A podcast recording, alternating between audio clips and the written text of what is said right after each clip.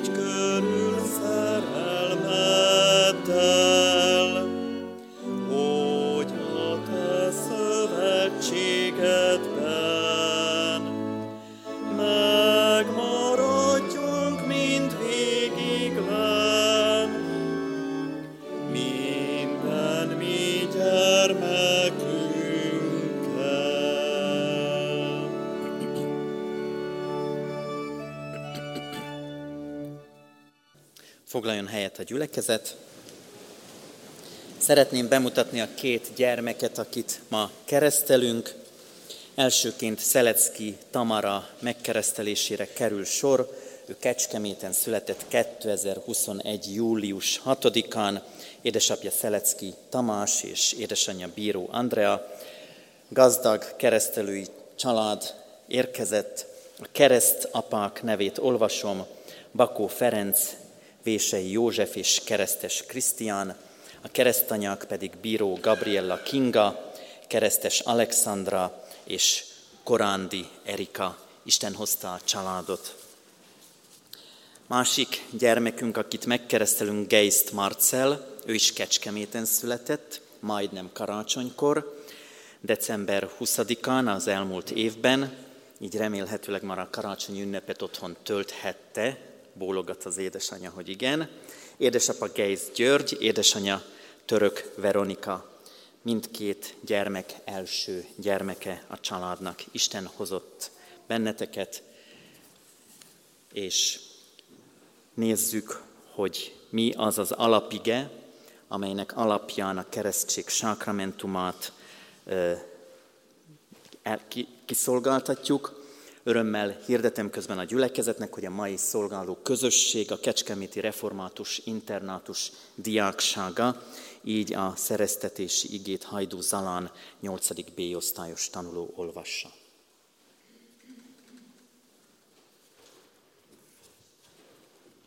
A feltámadott Krisztus, mielőtt átment a mennyei dicsőségbe, e szavakkal hatalmazta fel tanítványait a keresztség sákramentumának kiszolgáltatására.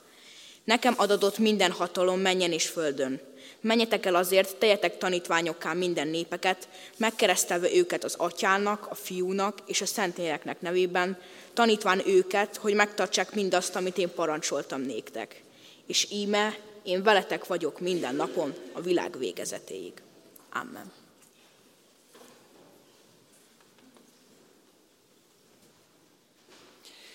Még egy igét olvasok, a bibliolvasó kalauzunk szerint János evangéliumát olvassuk ezekben a napokban. A János evangéliumából a 9. rész 35.-38. verseit olvasom, és azért ebből a könyvből, mert ebbe belekerült ez az ige, ezt majd a családok megkapják a gyülekezet ajándékaként. Tehát így szól az ige. Hiszel te az ember fiában? Ő így válaszolt. Ki az Uram, hogy higgyek benne? Jézus így felelt neki. Látod őt, és ő az, aki veled beszél. Erre az így szólt. Hiszek, Uram, és leborulva imádta őt. Amen. Kedves keresztelős családok, ünneplő gyülekezet, ez a mai igénk fölteszi nekünk a kérdést, hogy kiben hiszel. És hogyha erre a kérdésre válaszolnunk kell, akkor adhatunk rá a hétköznapi válaszokat is, mert sok mindenki lehet az, akit szavahihetőnek ítélhetünk meg az életünkben.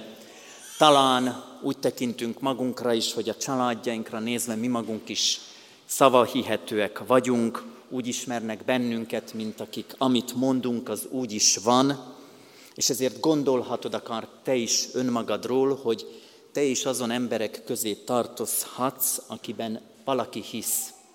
Valakik hisznek te benned is.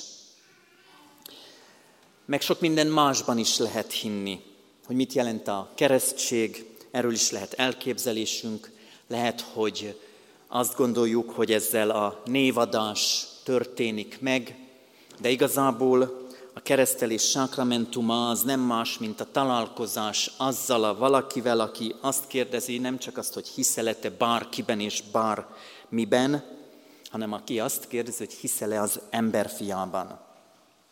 Jézus önmeghatározása ez a kifejezés. És a Szentírás úgy is értelmezhető ebben az esetben, hogy amikor Jézus önmagát emberfiaként határozza meg, akkor Ádám fiaként határozza meg. És ezt írhatjuk akár egybe is. Ádám fia, hiszen az Ádám szó, név tulajdonképpen azt jelenti, hogy ember. Amikor Jézus azt mondja, hogy emberfia vagyok, lefordíthatjuk úgy, hogy Ádám fia.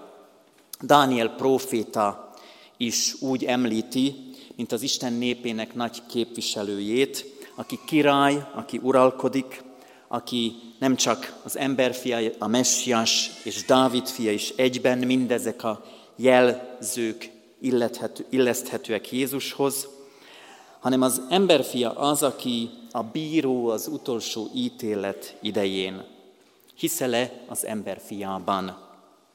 Látod őt. Ma, amikor a keresztség sákramentumát kiszolgáltatjuk, akkor a gyermekek jelet és pecsétet kapnak. Látható jegyei ezek Jézus Krisztus velünk kötött szövetségének.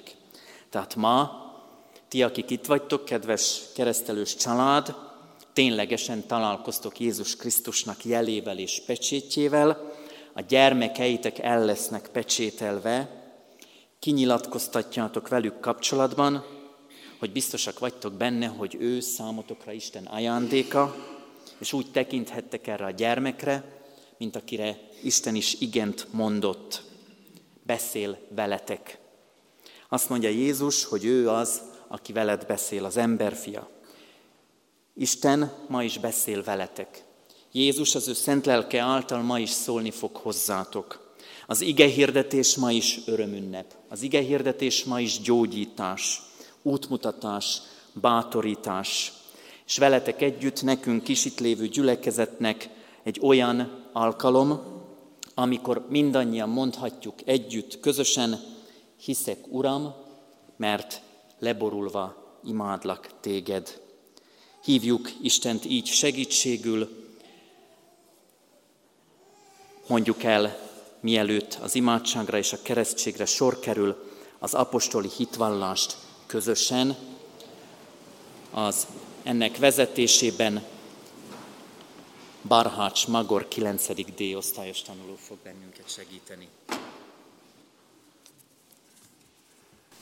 Isten üzenetére válaszul valljuk meg keresztény hitünket az apostoli hitvallással.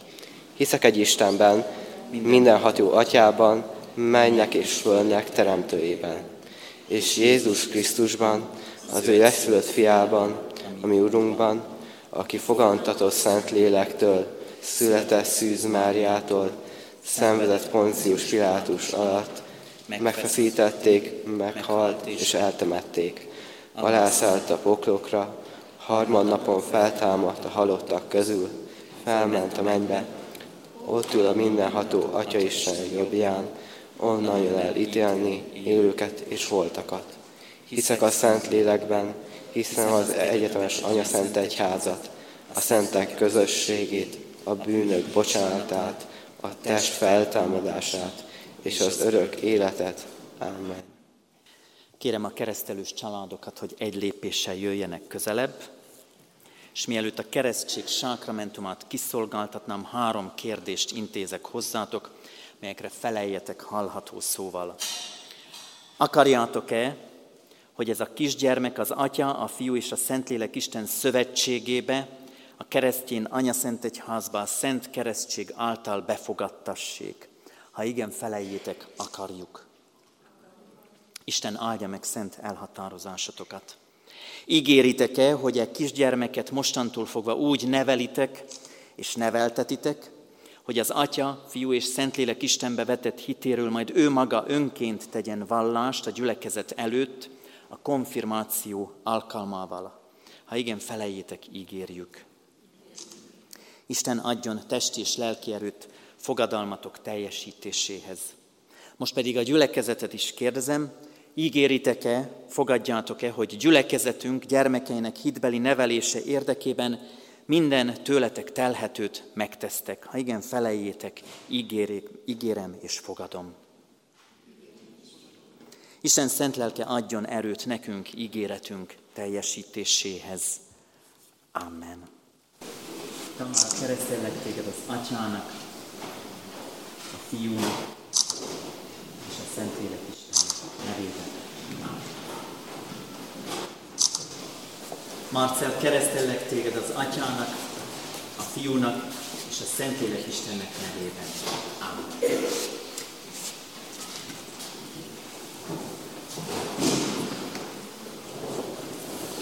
Tamara és Marcel, áldjon meg téged az Úr, és őrizzen meg téged.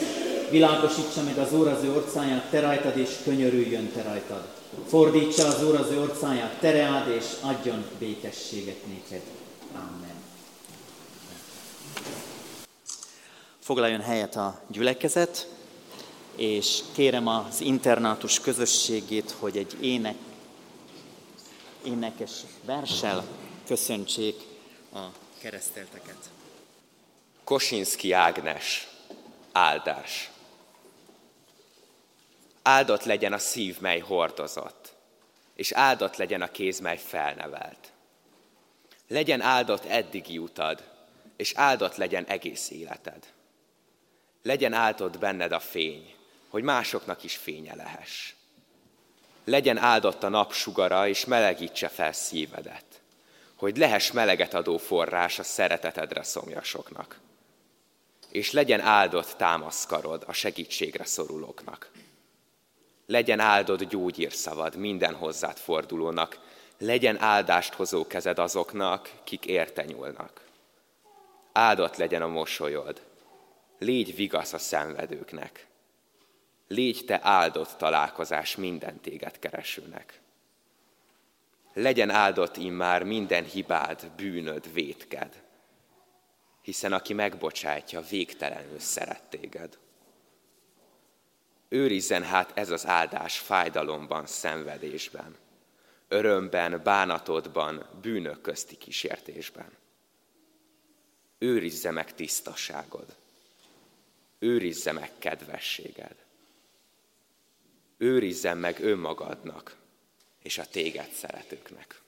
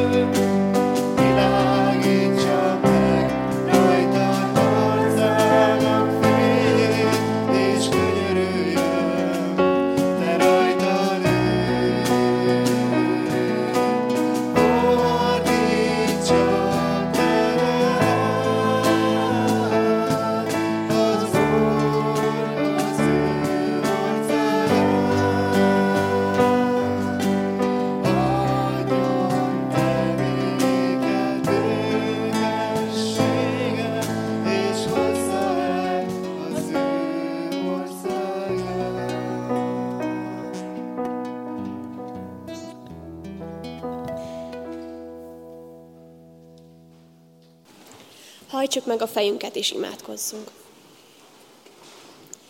Drága mennyei atyám, hálás vagyok neked, hogy az elmúlt hét magasságai és mélységei után újra egybegyűjtöttél minket a te házadban, és hogy egy olyan áldott alkalommal lehetett részünk, mint a keresztelés.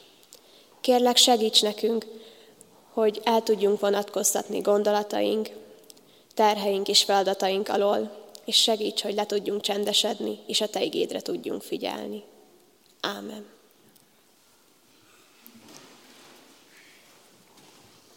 Hallgassuk meg Isten igéjét Lukács evangéliuma 24. fejezetéből, a 13-tól a 35. versig terjedő ége szakaszból. Tanítványai közül ketten aznap egy faluba mentek, amely Jeruzsálemtől 60 futamnyira volt, és amelynek Emmaus a neve. És beszélgettek egymással mindarról, ami történt. Miközben egymással beszélgettek és vitáztak, maga Jézus is melléjük szegődött, és együtt mentek velük. Látásukat azonban, mintha valami akadályozta volna, hogy ne ismerjék fel őt. Ő pedig így szólt hozzájuk. Miről beszélgettek egymással út közben? Erre szomorúan megálltak, majd megszólaltak az egyik név szerint Kleopás, és ezt mondta neki. Te vagy az egyetlen idegen Jeruzsálemben, aki nem tud, mi történt, hogy ezek, nem tudja, mi történt ezekben a napokban. Mi történt? kérdezte tőlük. Ők így válaszoltak neki. Az, ami a názereti Jézussal esett, aki cselekedetben és szóban hatalmas próféta volt Isten és az egész nép előtt, és hogyan adták át főpapjainak és főembereinek halálos ítéletre, és hogyan feszítették meg. Pedig mi abban reménykedtünk, hogy ő fogja megváltani Izraelt, de ma már harmadik napja, hogy ezek történtek. Ezen felül néhány közülünk való asszony is megdöbbentett minket, akik kora hajnalban ott voltak a sírboltnál, de nem találták ott a testét. Eljöttek, és azt beszélték, hogy angyalok jelenését is látták, akik azt hirdették, hogy ő él. El is mentek néhányan a velünk lévők közül a sírhoz, és mindent úgy találtak, ahogyan az asszonyok beszélték. Őt azonban nem látták. Akkor ő így szólt hozzájuk. Óti balgák, milyen rest a szívetek, hogy mindent elhiggyétek, ami megmondtak a proféták. Hát nem ezt kellett elszenvedni a Krisztusnak, és így megdicsőülnie? És Mózestől meg valamennyi profétától kezdve elmagyarázta nekik mindazt, ami az írásokban róla szólt. Így értek el ahhoz a faluhoz, amelybe igyekeztek. Ő azonban úgy tett, mintha tovább akarna menni. De azok unszolták és kérték, maradj velünk, mert esteledik, a nap is lehanyatlott már. Bement hát, hogy velük maradjon, és amikor asztalhoz telepedett velük, vette a kenyeret, megáldotta, megtörte, és nekik adta. Ekkor megnyílt a szemük, és felismerték. Ő azonban eltűnt előlük. Ekkor így szóltak egymáshoz. Nem hevülte a szívünk, amikor beszélt hozzánk az úton, amikor feltárt előttünk az írásokat. Még abban az órában útra keltek, és visszatértek Jeruzsálembe, ahol győve találták a tizenegyet és velük levőket. Ők elmondták, hogy valóban feltámadt az Úr, és megjelent Simonnak. Erre ők is beszélték, ami az úton történt, és hogy miként ismerték fel őt a kenyer megtöréséről. Amen. Kedves gyülekezet, jól ismert történetet, húsvéti történetet hallottunk ma. Két tanítványt látunk, akinek az érzéseivel talán azonosulni is tudunk. Csalódottság, kiábrándultság, reménytelenség, magány, gyász, kilátástalanság és félelem. Hogyan érintenek bennünket ezek az érzések? Milyen emlékeket hívnak elő belőlünk? Csalódás, amikor hirtelen összedőlt valami nagy váradalmunk, reménységünk, úgy éreztük, hogy kicsúsztak a dolgok a kezünk közül.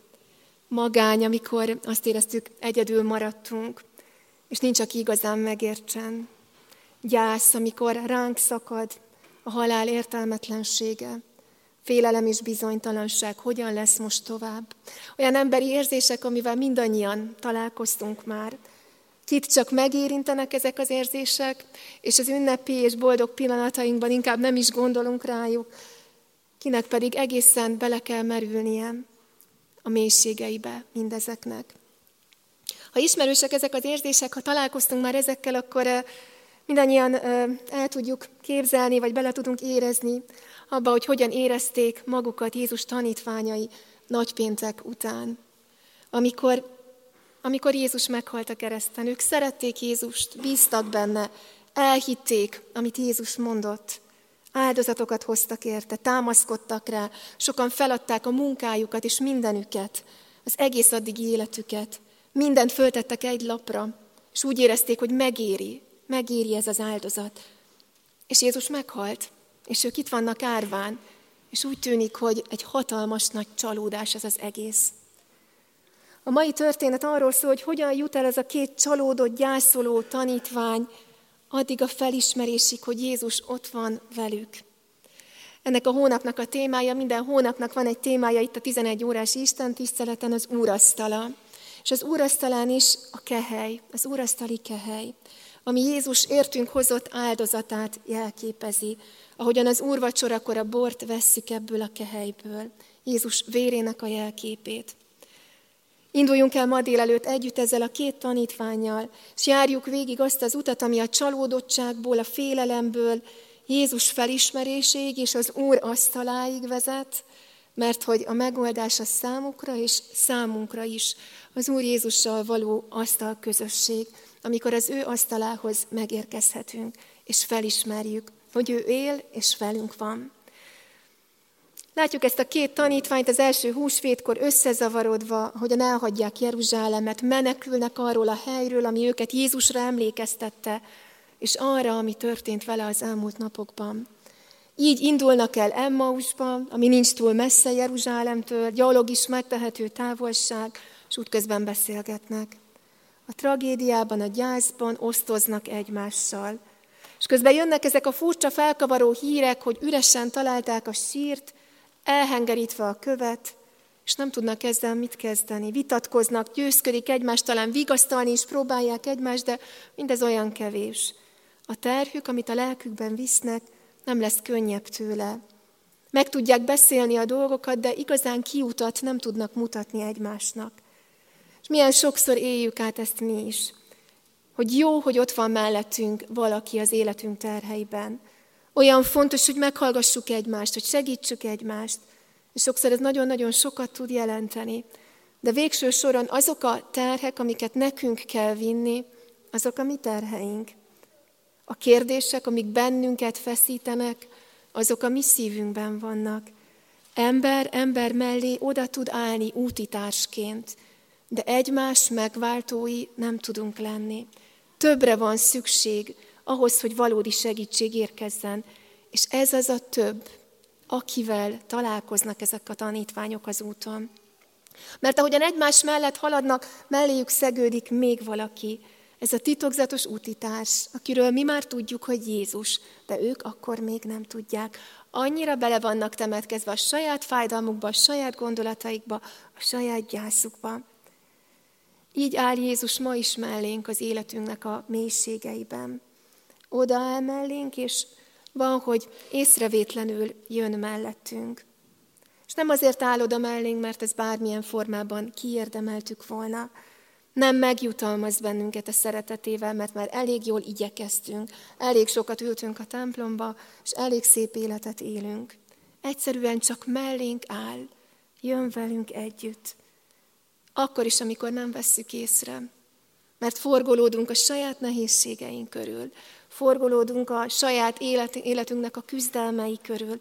Annyi minden van, ami el kitölti a hétköznapjainkat, sőt, nem csak a hétköznapjainkat, a hétvégéinket, még a vasárnapunkat is.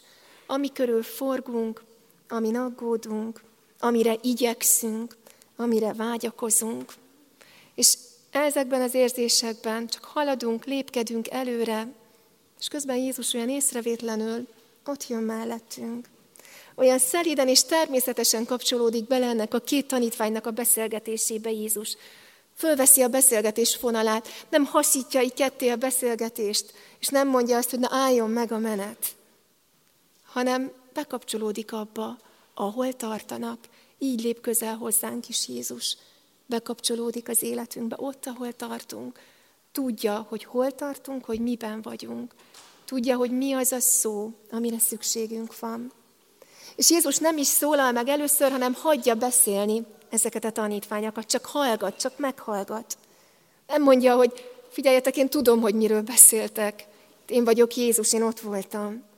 Tudja, hogy a tanítványoknak szükségük van arra, hogy kiventillálják magukból ezt a rengeteg érzést és zavarodottságot. És akkor előtör a tanítványokból a panaszáradat, itt több versen keresztül hallhattuk, ahogy mondják, hogy hát nem értjük, hogy ez hogy történt, pedig mi azt hittük, és még híreket is hallottunk. És Jézus hagyja, hogy mindent elmondjanak, ami nyomasztja, ami terheli őket, hogy mit vártak Jézustól, hogy ehelyett mi történt, a kétségeket, a híreket, hogy ez az egész egyszerűen csak túl sok, túl sok, és jobb lenne kilépni belőle, ezért is hagyják ott Jeruzsálemet. Jézus velünk is megteszi ezt, és felszabadít bennünket erre, hogy kimondjuk, hogy kiventilláljuk, amit nem értünk, ami felindít bennünket, ami összezavar, ami kérdésünk van, ami elbizonytalanít, amitől félünk. Mert sokszor mi is mindezekkel megterhelve a szívünket, megyünk az ellenkező irányba, pont úgy, mint ezek a tanítványok. Mert sokszor egy olyan Istent látunk magunk előtt, akinek nem lehet kérdéseket feltenni, akinél csak a jó válaszokat kell mondani, amit szépen megtanultunk, mint egy szigorú tanár, akinél ha nem jó választ mondunk, akkor azt mondja, ülj le, fiam, egyes. Olyan kedves az, a Jézus meghallgatja ezeket a tanítványokat, pedig annyira nem értenek semmit ezek a tanítványok. Meghallgatja, engedi, hogy elmondják, keresi velük a kapcsolatot, érdekli mindaz, amit ők gondolnak. Így mondhatjuk el mi is. Akkor is, hogyha utólag rájövünk, hogy amiket mondtunk, mennyire vakok voltunk az igazságra, mennyire kicsi volt a hitünk. Jézus beszél velünk akkor is, ha nem tudunk tökéletesen hinni, és egyikünk sem tud tökéletesen hinni. Beszél velünk akkor is, amikor nem látunk tisztán, egyikünk sem lát mindig tisztán. Olyan sokszor csak mondjuk a magunkét, és Jézus mellettünk van, meghallgat. De nem csak meghallgat, hanem aztán tanít is. Akkor szólal meg, mikor a tanítványokból már úgy kifogyott a szusz.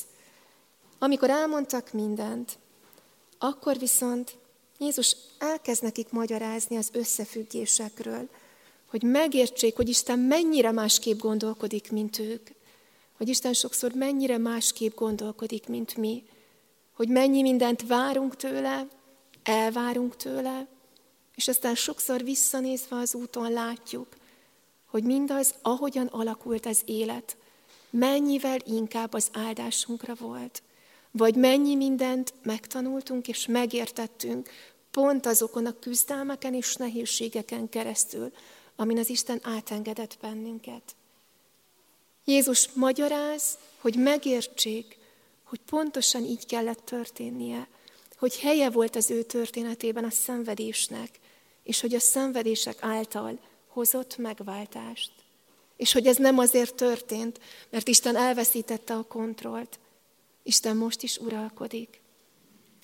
Ha odafigyelünk arra, amit Jézus mond nekünk, egészen más fényben kezdjük el érteni a saját küzdelmeinket is.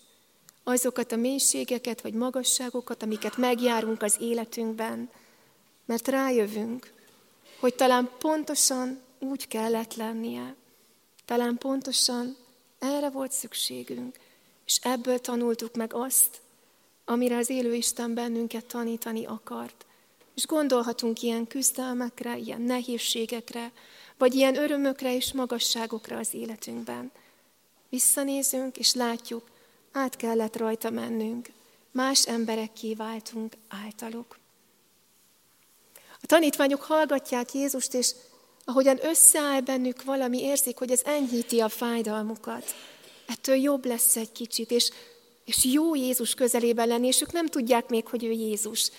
Érzik, hogy itt áll egy ember, aki, aki mellett jó ott lenni, mert oldódik bennem mindaz, ami annyira feszített. És talán pont így találkozunk először Jézussal mindannyian, hogy nem tudjuk, hogy kicsoda, de érezzük, amikor megnyugszunk az ő házában, olvassuk az igéjét, beszélgetünk valakivel, aki, aki közelről ismeri őt személyesen, és azt érezzük, hogy, hogy oldódik bennem az, ami úgy terhelt.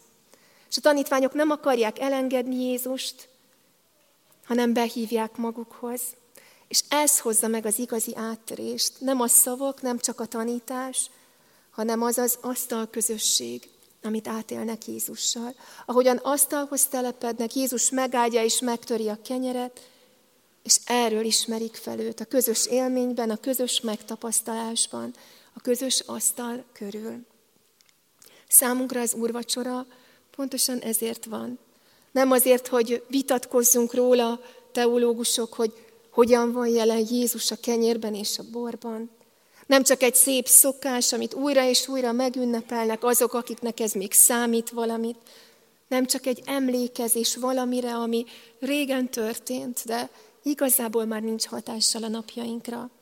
Az úrvacsora azért van, hogy átéljük testileg, valóságosan, hogy Jézus közösséget vállal velünk, hogy kézzelfogható élményt és tapasztalatot adjon, hogy felismerjük őt a kenyérben és a borban, ahogyan ezek a tanítványok, hogy amilyen valóságos a kenyér íze a számban, a bor íze a számban, amilyen valóságos a kenyér tapintása, a kehely hideg simasága, amilyen valós, hogy mindez a kezemben van, mindez a számban van, mindez a részemmé válik, ennyire valóságos.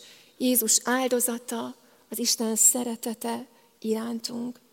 Így vannak együtt ezek a tanítványok Jézussal, így ismerik fel őt a kenyér megtöréséről. És aztán Jézus már nem időzik velük sokáig. Ahogyan felismerik, eltűnik a szemük elől.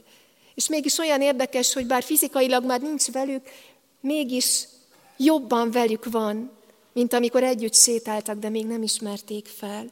Az az élmény, az az erő, az az öröm velük marad.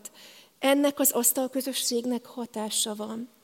És ez számunkra is az úrasztalának a csodája, a kenyérnek és a bornak, a kehelynek a csodája, hogy amikor Jézussal együtt eszünk és iszunk, sőt Jézust magát vesszük magunkhoz a Szentlélek által, akkor mi is másképp megyünk tovább a találkozás örömével, mert találkoztunk Jézussal, felismertük őt, átéltük, ahogy feloldoz és megerősít, és találkozunk egymással is az úrasztalánál, együtt jövünk ide, nincs különbség, és azáltal, hogy Jézus közösséget vállal velünk, mi is közösséget vállalhatunk egymással. Ahogyan Jézus befogad minket, úgy fogadjuk be mi is egymást. És ezzel az örömmel tér vissza a két tanítvány Jeruzsálembe. Ezzel az örömmel térhetünk vissza mi is azon az úton, amin idejöttünk. A tanítványok megteszik ugyanazt az utat visszafelé, de már máshogy, mert amit megtapasztaltak, azt viszik magukkal, azt tovább akarják adni, azt nem bírják magukban tartani, elmennek a többi tanítványhoz, hogy nekik is elmondják az örömhírt, hogy Jézus él. És a gyülekezet közössége ma is így működik lélekben, ma is így állunk egymás mellett. Mert hogy időről időre mindannyian járjuk az életünknek az Emmausi útjait, bármilyen régen is járunk már Jézus Krisztussal, jön a csalódottság, a gyász, a kétségbeesés, a kérdések, a félelem, az életünk újabb és újabb szakaszaiban érkezünk meg ezekbe a nehéz kérdésekbe, ezekre az Emmausi utakra, és átmegyünk mindezeken. De milyen jó, hogy nem egyszerre történik ez meg mindenkivel. Mindig vannak köztünk olyanok, akik épp visszafelé jönnek ezen az úton, és akik elmondják akkor, amikor mi a legnagyobb mélységben vagyunk, hogy láttam az Urat, hogy Jézus él, és veled is ott van. Ezért hívott el bennünket Isten nem magányos, hanem közösségben megélt keresztjén életre, hogy egymást erősítsük, egymást bátorítsuk, hogy megosszuk egymással mindazt, amit átéltünk Jézussal az életünk Emmausi útjain. Amen.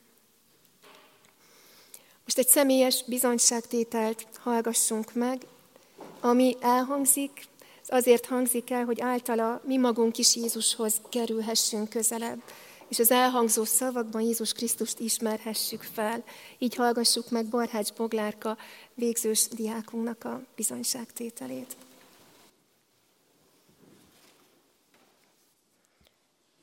Áldás békesség, ahogy az előbb is említették, Barhás Boglárka vagyok, és jelenleg 12-es tanuló a Református Gimnáziumba. Ahogy a mai igében is szó volt arról, ahogy az emmolsi tanítványok felismerik Jézust, és azt a közösséget vállalnak vele, én valahogy kicsit ehhez hasonlítanám a saját megtérésemet is, ahogy ráeszméltem arra, hogy a Jóisten mindvégig mellettem volt az életembe, és így tudtam őt befogadni az életembe. Ez mindenkinél változó. Én inkább azt mondanám, hogy volt egy folyamat, ahogy eljutottam a felismerés pillanatáig. Kiskoromtól kezdve vettem részt hittanórákon, de a családom egyáltalán nem hívő. Ez inkább csak ilyen szokásnak számított. Így mindig is tudtam, hogy létezik Isten, de soha nem kötöttem hozzá túl mély érzéseket.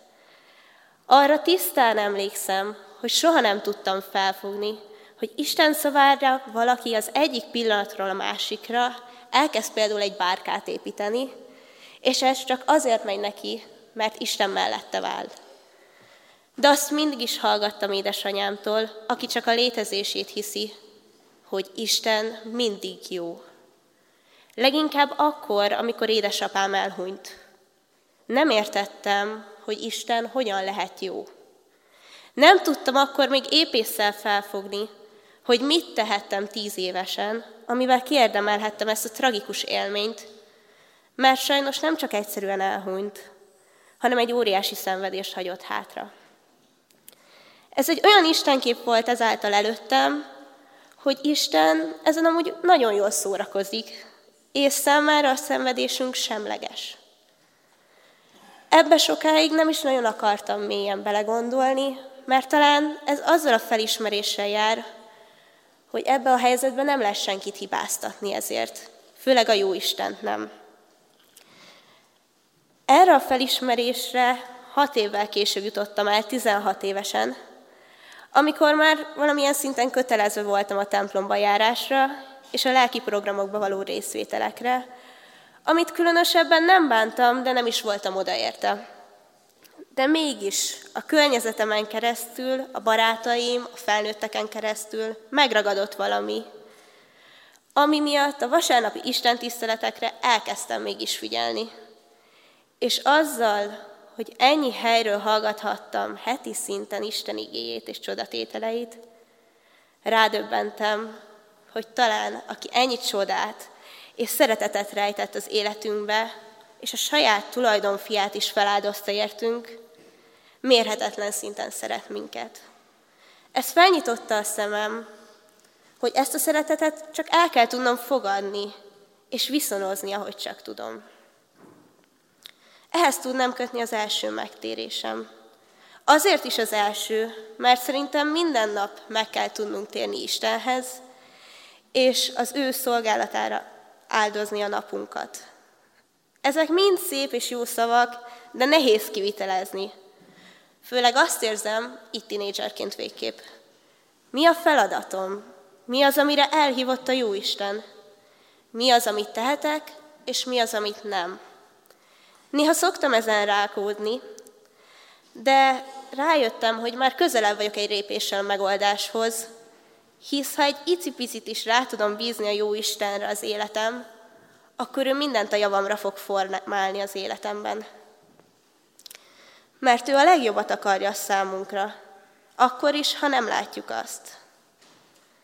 Én személy szerint az életemből nagyon sokáig hiányoltam az atyai szeretetet.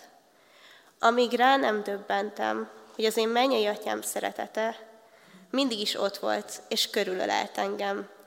Már csak el kellett tudnom ezt fogadni, és ennek fényében élni. Köszönöm a figyelmet! Imádkozzunk!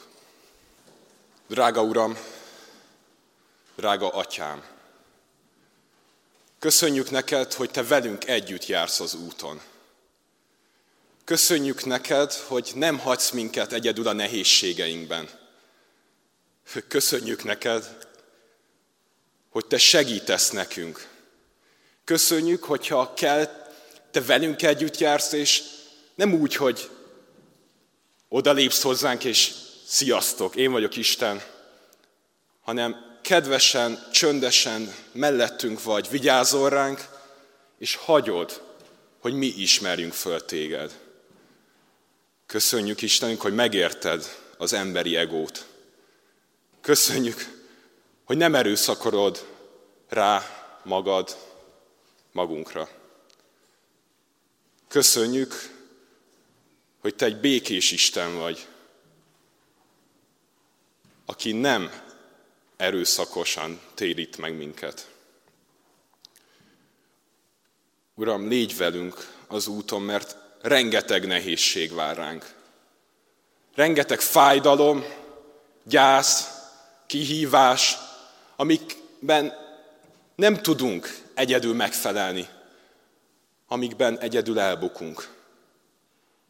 Uram, Te segíts át minket ezeken a nehézségeken, és ha kell, a karodban vigyél minket, ha mi már elfáradtunk. Köszönjük, hogy ilyen atyánk vagy, aki segít minket, és köszönjük, hogy nem vagyunk egyedül soha. Köszönjük neked ezt, Uram. Amen. Fennállva mondjuk el az Úr Jézustól tanult imádságot. Mi atyánk, aki a mennyekben vagy, szenteltessék meg a te neved. Jöjjön el a te országod, legyen meg a te akaratod, amint a mennyben, úgy a földön is. Minden napi kenyerünket add meg nékünk ma, és bocsáss meg a mi védkeinket, miképpen mi is megbocsátunk az ellenünk védkezőknek. És ne vigy minket kísértésbe, de szabadíts meg a gonosztól, mert tiéd az ország, a hatalom és a dicsőség. Mindörökké. Amen.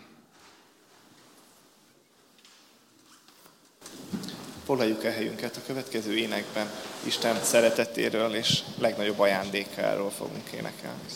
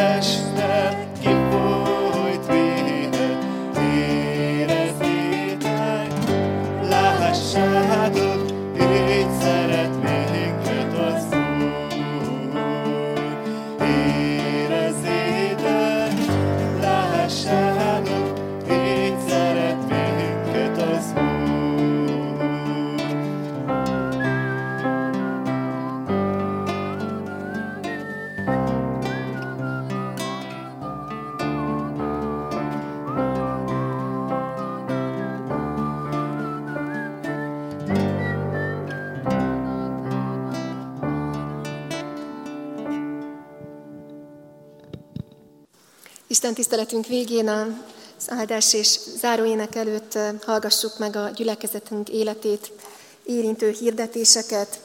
Hirdetem először, hogy az Isten tisztelet elején a keresztség sákramentumában részesült a gyülekezetünkben Szelecki Tamara és Geist Marcel. Nagy örömmel vesszük a családok jelenlétét itt a gyülekezetben, és Isten áldását kérjük a családok életére, és várjuk szeretettel továbbra is a családokat a gyülekezetünk különböző alkalmaira. Hirdetem, hogy a jövő héten, jövő vasárnap bőjt első vasárnapja lesz, és ezért megterítjük az úrasztalát itt a templomban 9, 11 és 17 órakor, és az Isten tiszteleti helyeinken is így készüljünk a jövő vasárnapra és azért, hogy közösen is tudjunk az úrvacsorai istentiszteletekre, illetve a bőjtbe való belelépésre készülni, ezért csütörtök, péntek és szombat este 17 órától itt a templomban evangelizációs sorozatot tartunk, amely a bőjtre készít bennünket, Morva Ákos lelkipásztor szolgálatával csütörtöktől szombatig, este 5 órára várunk mindenkit szeretettel, aki szeretne elcsendesedve készülni a bőjtre. Hirdetem, hogy jövő vasárnap az úrvacsorán túl, vagy az úrvacsora mellett a kert Isten tisztelet, a 17 órás Isten tisztelet még két dolog miatt lesz különleges. Az egyik az az, hogy a házasság hete alkalmából ezen a Jövő vasárnap esti 17 órás Isten tiszteleten itt a templomukban, templomunkban reform, a, a, házasságok megáldására kerül sor. Mi várjuk szeretettel a házas párokat, akik szeretnének megerősödni a kapcsolatukban, és Isten áldását újra kérni a házasságukra. És ez az alkalom lesz a kert Isten tisztelet hatodik születésnapja is, mert napra pontosan hat évvel ezelőtt indultak el ezek az ifjúsági istentiszteletek, hogy ezen az alkalmon a Isten tisztelet után mindenkit szeretettel várunk a gyülekezeti központban, közös ünneplésre és szeretett vendégségre. Hirdetem még, hogy Böjti séta lépj a megújulásért, Böjti sétát hirdet vagy szervez a Nő Szövetségünk. Húsvétig minden csütörtökön 10-től 12 óráig a Benkó Zoltán Szabadidő Központban egy ilyen bőjti sétára, ima sétára kerül sor. Az első alkalom már a jövő héten lesz február 15-én, az utolsó pedig majd március 21-én. Hirdetem, hogy templomunkban az első emeleten az orgonával szemben minden vasárnap szemben minden vasárnap 8-tól 8.45-ig ima közösséget tartunk, várunk szeretettel mindenkit, hogy imádkozzunk a vasárnapi Isten tiszteletekért. Hirdetem még a többgenerációs nyári táborunkat, ami Bonyhádon lesz 2024. július 21 és 26-a között. Már most elmenthetjük a dátumot, és alakíthatjuk úgy a programunkat, hogy ott tudjunk majd együtt lenni ezen az alkalmon. További hirdetéseinket a kiáratoknál, a hirdető lapokon meg lehet találni, el lehet olvasni. Ami Úrunk Istenünk legyen és maradjon gyülekezetünk őriző pásztora. Az áldás vétele előtt záró énekünket énekeljük, ami a 288. dicséret mind a három verszakával. 288. dicséret így kezdődik, áldjuk Istent végével isteni tiszteletünknek.